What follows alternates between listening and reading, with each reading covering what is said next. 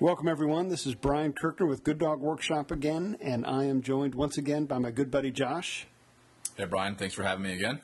Appreciate you being here. So just for new listeners, we want to let you know that we're your podcast resource for successfully working with your dogs. We'll help you sift through all the wrong and ridiculous information out there.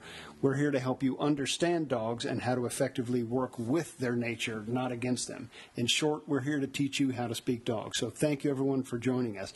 Today's topic is kind of an interesting one for me personally.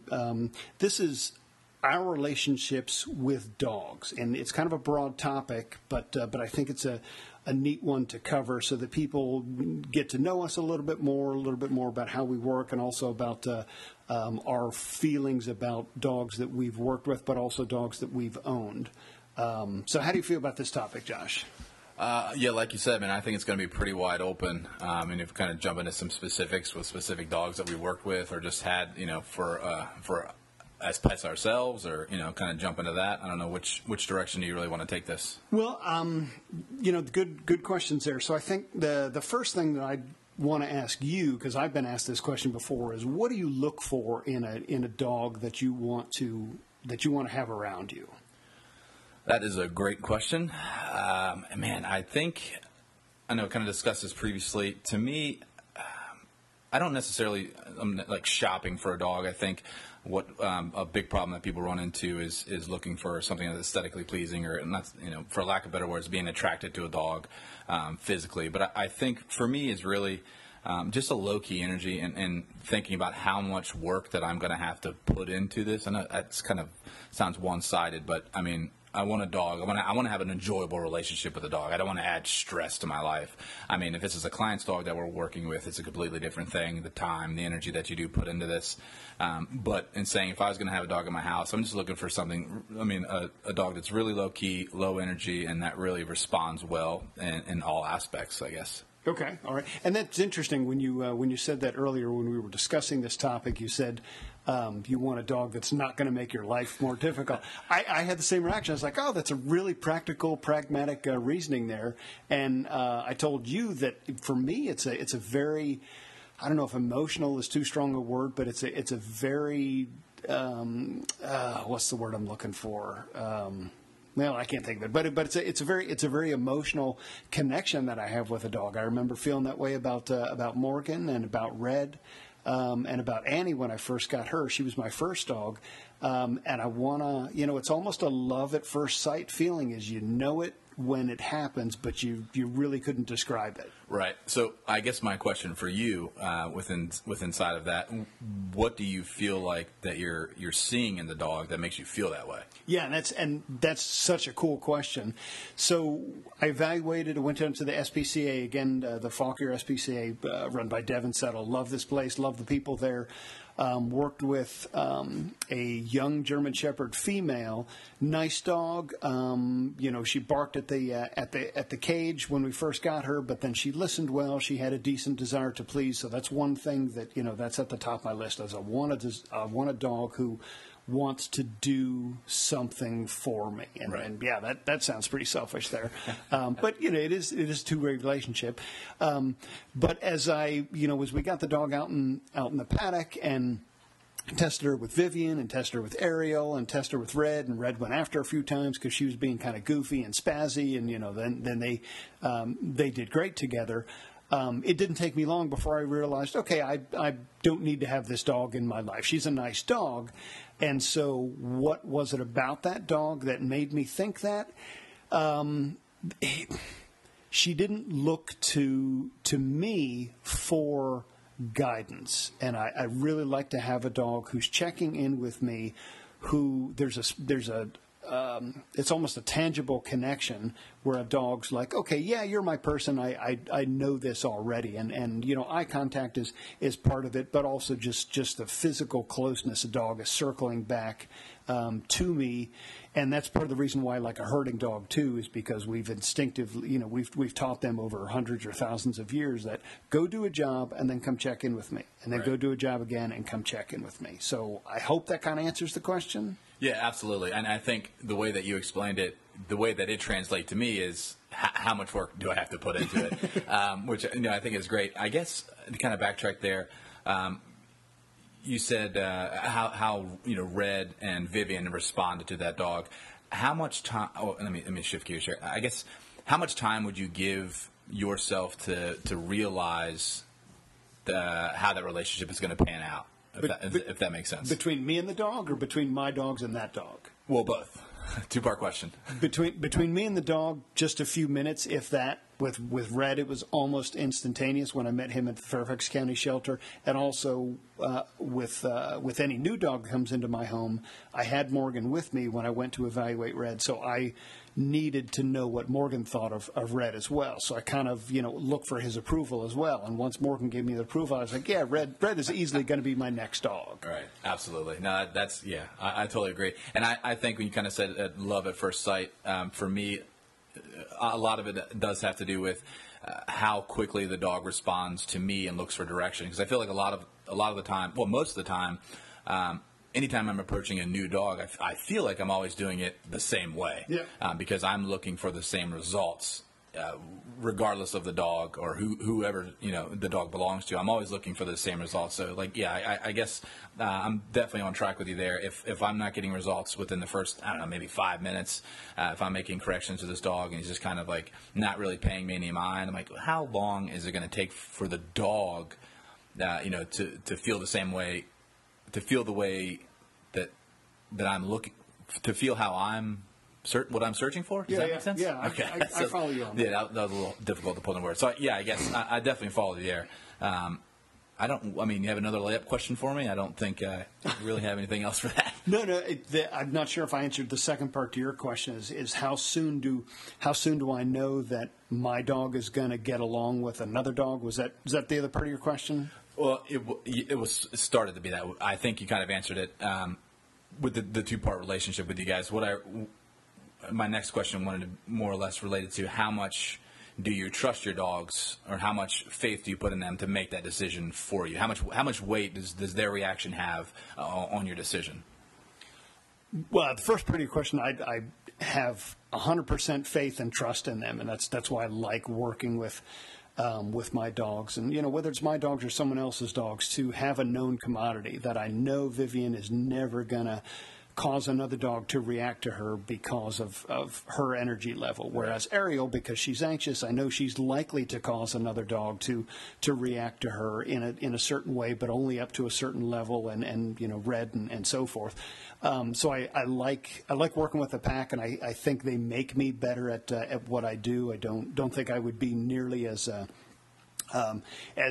quick to read a dog if I didn't have them around, although I do start without the dogs all the time. Sure. So I have 100% faith in them. Do I need their opinions? Do I need their approval to know that a dog is going to work with them? No, not really, because I can make just about any dog work in the pack, and it may be partly because my standards are different than other people's standards, and I only demand coexistence. I don't need dogs to be racing around the house and being best friends and sleep next to each other and all that stuff. And I know a lot of people do that. So although I have pretty high standards in a lot of aspects of my work with dogs, I just need them to get along. And if they're going to fight in the house, they're going to do it once or twice, and then that's it. Right. And I'm glad you worded that the way you did, because I wrote down a question for myself here. And it was, like, do your expectations match the dog's ability? Yeah. And I think that runs right in line with, you're looking at a dog.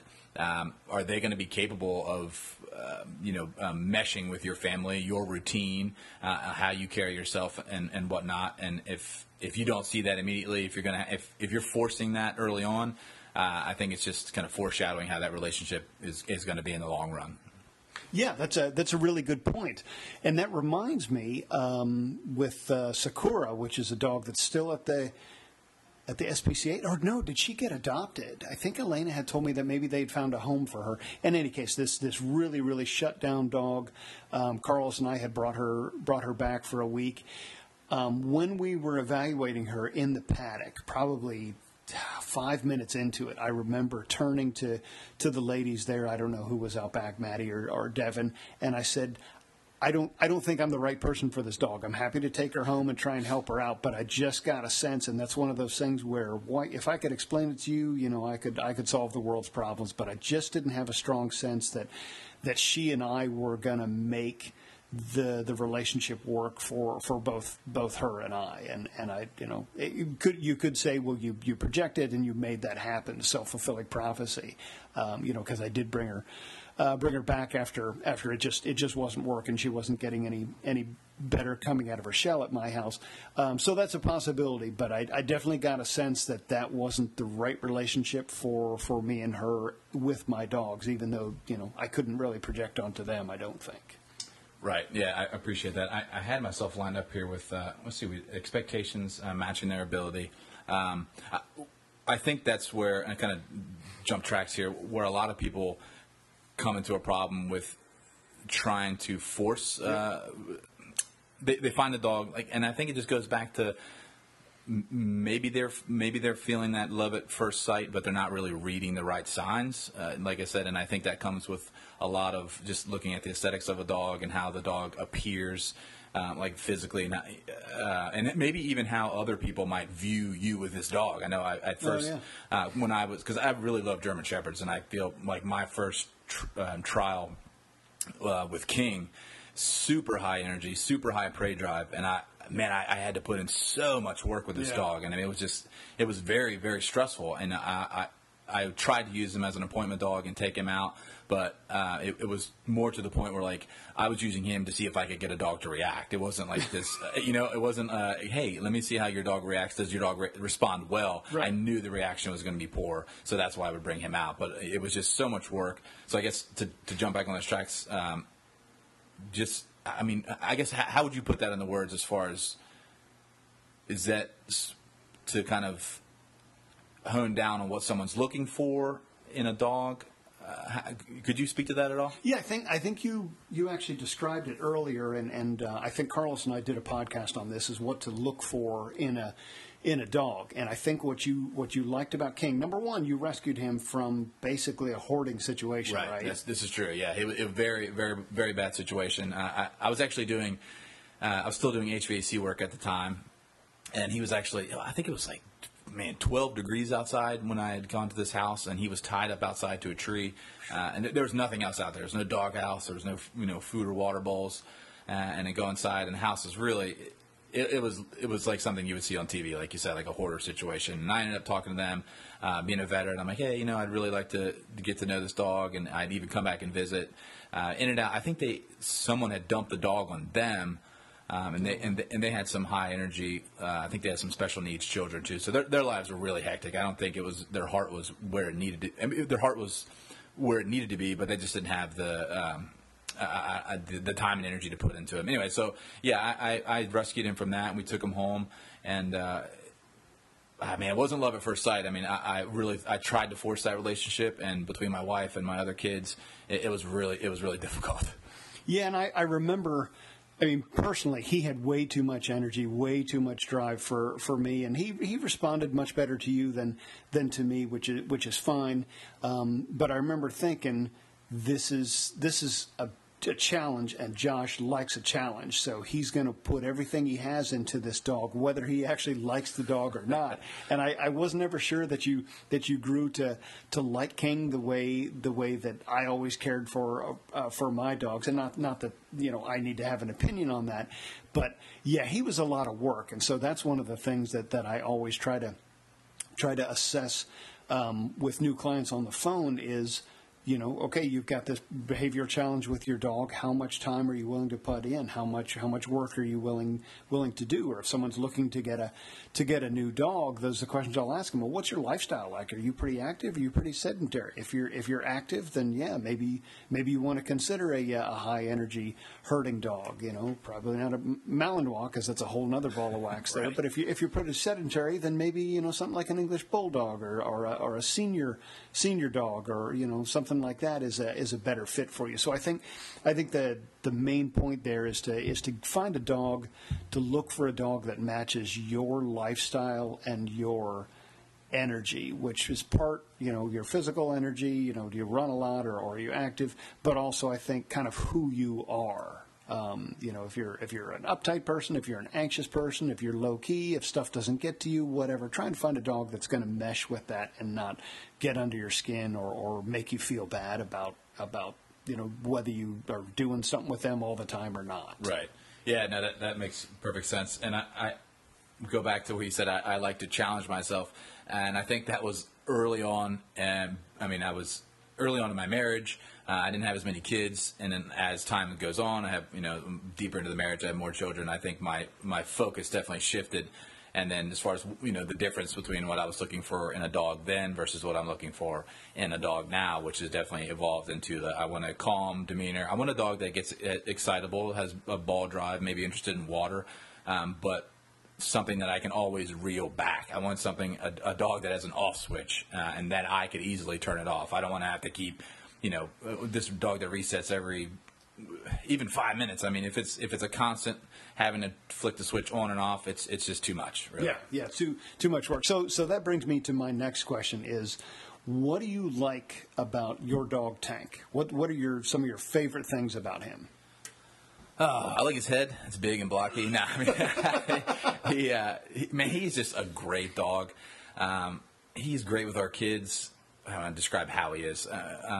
His demeanor, really, how he carries himself. He's very soft, and when he approaches someone, he always has his head down, his ears are down. He's very fluid. He's never ever stiff, unless we're greeting like a visibly aggressive dog. In which instance he has gotten stiff and kind of gotten nasty, but that's another part that I love about him, because a lot of people, I think, when we start working with dogs and starting to correct certain behaviors, people are often concerned that, oh, you might take the protective aspect out of the dog. I'm like, nah, it's never going to go away. We're just reorganizing this hierarchy, so the dog's responses are going to be there when they need to be. So to fully answer your question, I love how soft he is, but I also love how rigid he can be when he needs to be, and then it's just great all around, man. Really. And you mentioned ball drive, and you mentioned water specifically. So talk about that with Tank. Ball drive, yeah, he's awesome. I mean, he can play just ball for hours, and it's one of those things I feel like you almost have to be careful with, depending on the weather, you know, or the kids running around. If you might run one of them over, but it's just he has a lot of. He's very eager to please, yep. which is huge, and he just. He responds well to everything. I don't have to be overbearing with him, and it's to the point where he's so soft natured that the kids can even make corrections for him, right. And the kids go through the feeding ritual. So, I just think the biggest thing is his soft, low energy, but we can ramp it up when we need to, and then we can shut it down just as easily. Yeah, and that's Tank was with me for a while when I had Tank and Ariel together, and it was, you know, many years into my career of doing this that I realized, oh, this is what people talk about when they say don't have sibling dogs together, because Tank and Ariel drove me crazy. They would not leave each other alone. So Tank was with us for a while, and then we found that he was a great match for you. Well, when Tank was with me, one of the coolest things about him was when he would jump up on the bed, I swear, mid-air, he would curl up into a ball and go to sleep before he hit the top of the bed. It was so funny. So that's one thing I really like about Tank is when he calms down, when he switches off, he is done and he is out. And you can lay on him, you can drape an arm over him, or not. You know, he's really, really just kind of right down the middle on that. Yeah, absolutely. And you bring that up as far as draping on him. I mean, the kids crawl on him. They act like they're. I always have to tell the kids to get off of him because I'm afraid they're going to hurt his hips. You know, and but to compare how King was, the sable German Shepherd that we had, high energy versus Tank, very low energy. If one of my kids just kind of got close to him or touched his paw, he would never get aggressive, but he would go into avoidance, and he would get up and, you know, scratch the floor and try to get away as quickly as possible. Which no damage really, but it's just that high level of anxiety and that energy that was so sharp. It's a drastic difference between King and Tank, and which is, I guess, it makes us appreciate Tank that much more. If that makes sense, just because he is so soft, especially with the kids. And I think just moving forward as your desires evolve, I think it's just really important to know what you're looking for and then know what you appreciate, I guess. Yeah, it's a good way of putting it. And so when we were at the SPCA a couple days ago looking at a different German Shepherd, you and your wife finally got to meet Devin's Bernese Mountain Dog, Shine. And I know Amanda really took a shine to that dog. And to me, big, easy, low energy dog, soft features, soft temperament. What did you think of that? Yeah, no, I agree, man. I think I love large dogs. I'm never looking for a toy or something I can put in my purse, but I think they're just so similar. I think it's hard to speak on it specifically because I feel like when I look at them, I'm like, yeah, this dog is soft. It's non-reactive to pretty much everything. They just kind of not necessarily aloof, but there's just a very little concern with it's. They're aware of the surroundings, but very little concern of how they're going to react to really anything. Right. So from that standpoint, pretty much the opposite of King. Not anxious and not hyper alert. Absolutely. Yeah. Okay. Yeah. King. I mean, it was to the point where with King's prey drive, you just had to watch him with everything because he was. It was almost like it was his herding nature, but it was just the prey drive was so high. I was worried. I mean, if he got a hold of a cat or something of that nature. It was just too much. Yeah. So, but if you were still in the military, if you went on deployment again, you'd want King by your side, right? Yeah, absolutely. Yeah, okay. But now that you're home in the States and you have a family and you have kids and you have work and you don't have time to exercise a dog 60 miles a day, you prefer a dog like Tank. Right. Exactly. And I think that goes back into the just the. Expectations evolving, really, what I was looking for. Yeah, huge difference, for sure. In the military, looking for something high drive, something very reactive, something that's sharp, that's going to notice even the smallest movements. You know, before you do. Exactly, yeah, before I do it. Yeah, no, that's a great point, too. If we're walking down the street with Tank, I mean, I'll see a squirrel or whatever before he does. Not to say that he's not interested in those things, but it's usually it's just... He's not as reactive, so he's on low alert, if that makes sense, versus King, which is like always using his eyes and always looking for something, not even out of place, just always looking for something. Yeah, and that's one thing I have to say personally that drives me crazy when I board dogs or have certain dogs around me is if I can't like rock back in my chair here at my desk without a dog popping up, okay. That dog is way too close to me and way too high energy and way too on alert. With Red and Vivian, sometimes they notice when I get up and leave the room, and sometimes they don't. I like a dog who's not on all the time. And like you said, when we need them to be on, they'll be on. When we need to have them be off, they'll be off. But we don't have to keep flipping the switch on these dogs off 60 times a day. So that leads me to another question, which I guess was initially your question, is so in looking for another dog, how big a factor does Tank play in finding that new dog? Yeah, no, great question. Very big. I mean, if anytime you add a new aspect to the pack, it evolves. So it's how is Tank going to react to anything that this dog does? How is this dog going to react to... Man, how Tank reacts. I think the biggest thing for me would be Tank's low energy. How his energy is going to be affected. If he's a 4 now, but when this dog's around, he's going to be a 7, and it's not going to work because I'm like it just goes back to how much time and energy I'm going to have to put into correcting this dog to get the desired results. It's just it's exhausting. I mean, it's literally a full-time job, and I think. Shift gears here a little bit. So Tank with me is amazing, but for my wife, who's not as vigilant and may not notice as many things as I do, I think Tank he's a little more opportunistic with her. So the behavior there is a little different. And now I think with that energy level, for me being a 4 into a 7 with another dog instigating Tank, it would just be higher with her. So I think that's also something that I take into consideration, like how well is this going to mesh with the whole family. But to specifically answer your question, I'm just looking for, can I shut both of these dogs off after they've started playing? I mean, can I really reel it down easily, or are they going to be resetting constantly? Right. Yeah, that's a good point. And that actually goes back to what I was, if I didn't say it clearly, what I meant to say was a dog that you can that pays attention to you, that is in, that's the word I'm looking for, that's influenced by you more than anything else. So if you bring a new dog in and he changes Tank, that may be too much work, or maybe that's something that you just have to notice early on and work on. But for me, any new dog that comes in, they have to be influenced by me first and foremost, and any of my dogs don't get to change, meaning they don't get to be more excitable with a new dog. If a dog comes in and relaxes my dogs even more, I'm totally cool with that. But right. I don't want them to be, well, maybe Vivian could have a little more energy, but I certainly don't want Ariel to be more excited or more energetic or more nervous or anxious or any of that. And so, you know, we'd like our listeners to note that for themselves, too, so that when they're going to look for another dog, to really pay attention to those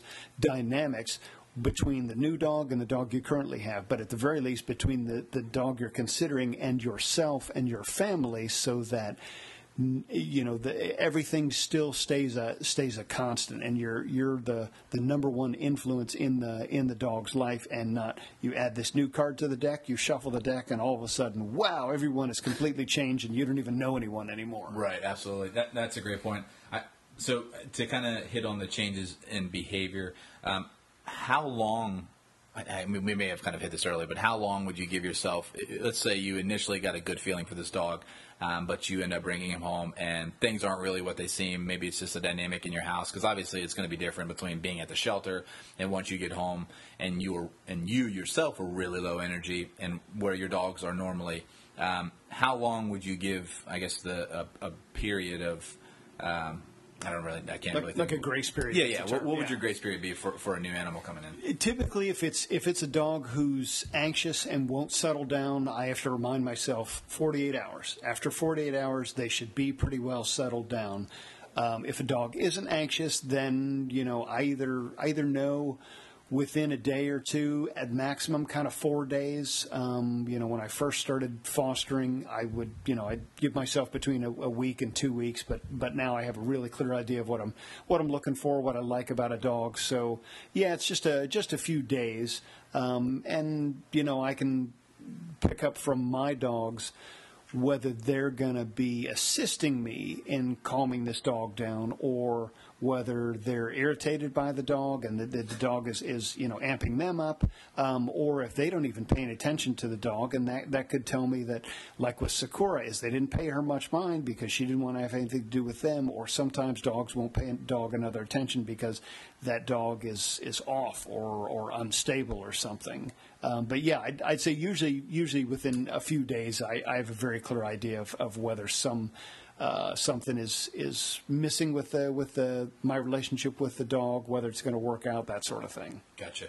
And then as far as this grace period goes, how do you typically structure that time? Are you giving this dog a chance to kind of integrate into the pack, or would you treat him like a new hire? I mean, as the dog comes in, are you kind of super vigilant, or are you trying to return back to your normal life as soon as possible and see if the dog fits in?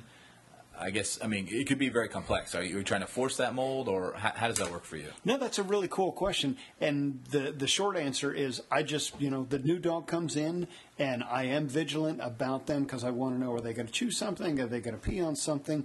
But really it's like, okay, we have a new pack member.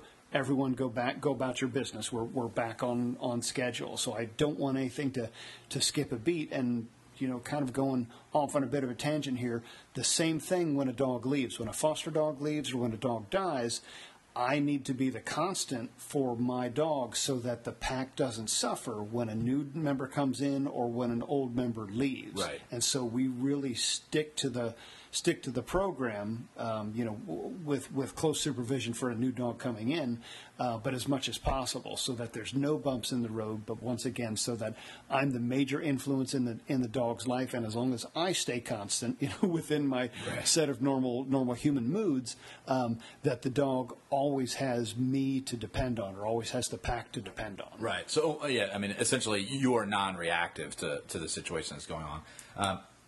I'll make a comment here, or maybe even ask you a question to see if you agree. And I think a lot of people run into this problem, but it's okay for a dog not to work out. I mean, do you agree? Yeah. Do you agree with that? Yeah. That's definitely a fair point. And, you know, I think we've all had experiences where a dog isn't right for us, and we've certainly had a ton of experiences where we're trying to help out someone that we realize that they don't have the right dog for them, and that's not good for them, and that's not good for the dog either. But yeah, it's perfectly acceptable, you know, to realize and to do something about it, that okay, this dog is not right for me, or I'm not right for this dog, and not to feel bad about it. You know, don't feel like you let someone down or you know, let the dog down or let yourself down, and don't be defeated. Just do what you can to, you know, find the best home you can for that dog and move forward. And, you know, try and find the next right dog for yourself. Right. Yeah, no, I feel like being in a client's home and kind of discussing things with them and seeing how much time and energy they're capable of putting into the relationship with their dog. You know, say you give it a 1 to 10 scale, and their dog is a 7 or an 8, and they don't really have, they don't have it in them to get the dog where it needs to be. You know, and I recognize this easily because when I come in, and I first I want to make sure that the dog responds well to me. I'm like, okay, this dog is capable of what you are looking for, but are you capable of what this? Of making this dog what you're looking for. And I think that's really that's the biggest thing. Are you capable of shaping this dog and creating the pack that you're looking for, or is it just kind of unnecessarily going to get out of hand, if that makes sense? Yeah, and that's an excellent point, and that's something that I tell new clients. Is I tell them that our job is twofold. Is one, we're there to teach them to speak dog, how to communicate effectively with dogs in the dog language. And number two, we're there to show them what their dog is capable of, and then to guide them towards being able to get that same version of the dog that we were able to get. And so what you just said, are these people capable of getting this version of their dog, getting this good a dog that we've been able to get for the hour and a half that we're there? And there have been a few times, not a ton, but probably six or seven times over the years where I've told clients, I said, you know, you may want to consider finding a different home for this dog, because it doesn't look to me, and I put it as diplomatically as possible, but still get my point across. Right. You know, I may say it doesn't look to me like. You know, like you're the best match for this dog, and here are the reasons why. So I break it down for them. I try to be polite and diplomatic about it, but recognizing that, you know, this is not a good match. This dog is way too energetic, or you're way too uptight a person, or, you know, you've got way too much on your plate with kids and 2 other dogs and a parakeet and a turtle and a full-time job and your spouse's full-time job and, you know, kids from coming home from college. So sometimes it's just too much, and a dog or a second dog or a third dog just overloads the system. And I'd rather tell them that and get them – at least considering that, so they know, okay, this is how serious this guy thinks this could be a problem. So I'm going to redouble my efforts and see if I can make this work. Or, you know what, this is too much. I kind of sense that I need to look to find this dog a new home. Yeah, no, I appreciate that. And I also appreciate the fact that you are able to get your message across so clearly and so bluntly, but tactfully. I don't know if I kind of pose a series of questions for the clients to kind of help them come to a self-realization, like, you know, sure, I don't think this is going to work for you. And then more or less showing them how much energy it takes, how much time, effort, and energy it takes to get the results out of these dogs. I think and I'm glad you agree. I think it's very important to know your limits, and know what you're capable of and the time and energy that you can put into the relationship, and just be realistic with yourself and with the dog. You had one other thing you wanted to say?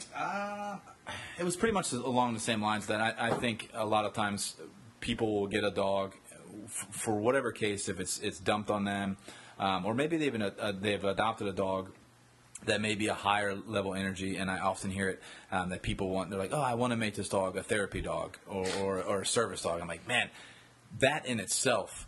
I mean, first off, the dog has to be completely non-reactive. I think you really need to check yourself when it comes to that, and realize how much work that is. And I think just start small, keep it simple, stupid kind of thing, and just have realistic expectations. Yeah, yeah, absolutely. And you know, the service dog thing, that's a whole nother topic that we'll get into another time. Yeah, sorry about that. No, that's fine, because that is something that we should discuss, because that's been big on social media these days as well. But anyway, so that wraps it up for this topic of, you know, our relationships with dogs, and we hope you guys enjoyed listening to this. So thank you once again for joining us. We appreciate you listening, and subscribe to us, like us on Facebook. Fire away any questions you have. You can contact us directly at brian@gooddogworkshop.com, or text or call at 703-489-1319. Thank you once again for being here, Josh. This is always cool to do these with you. Thank you, Brian. All right. Take care, everyone.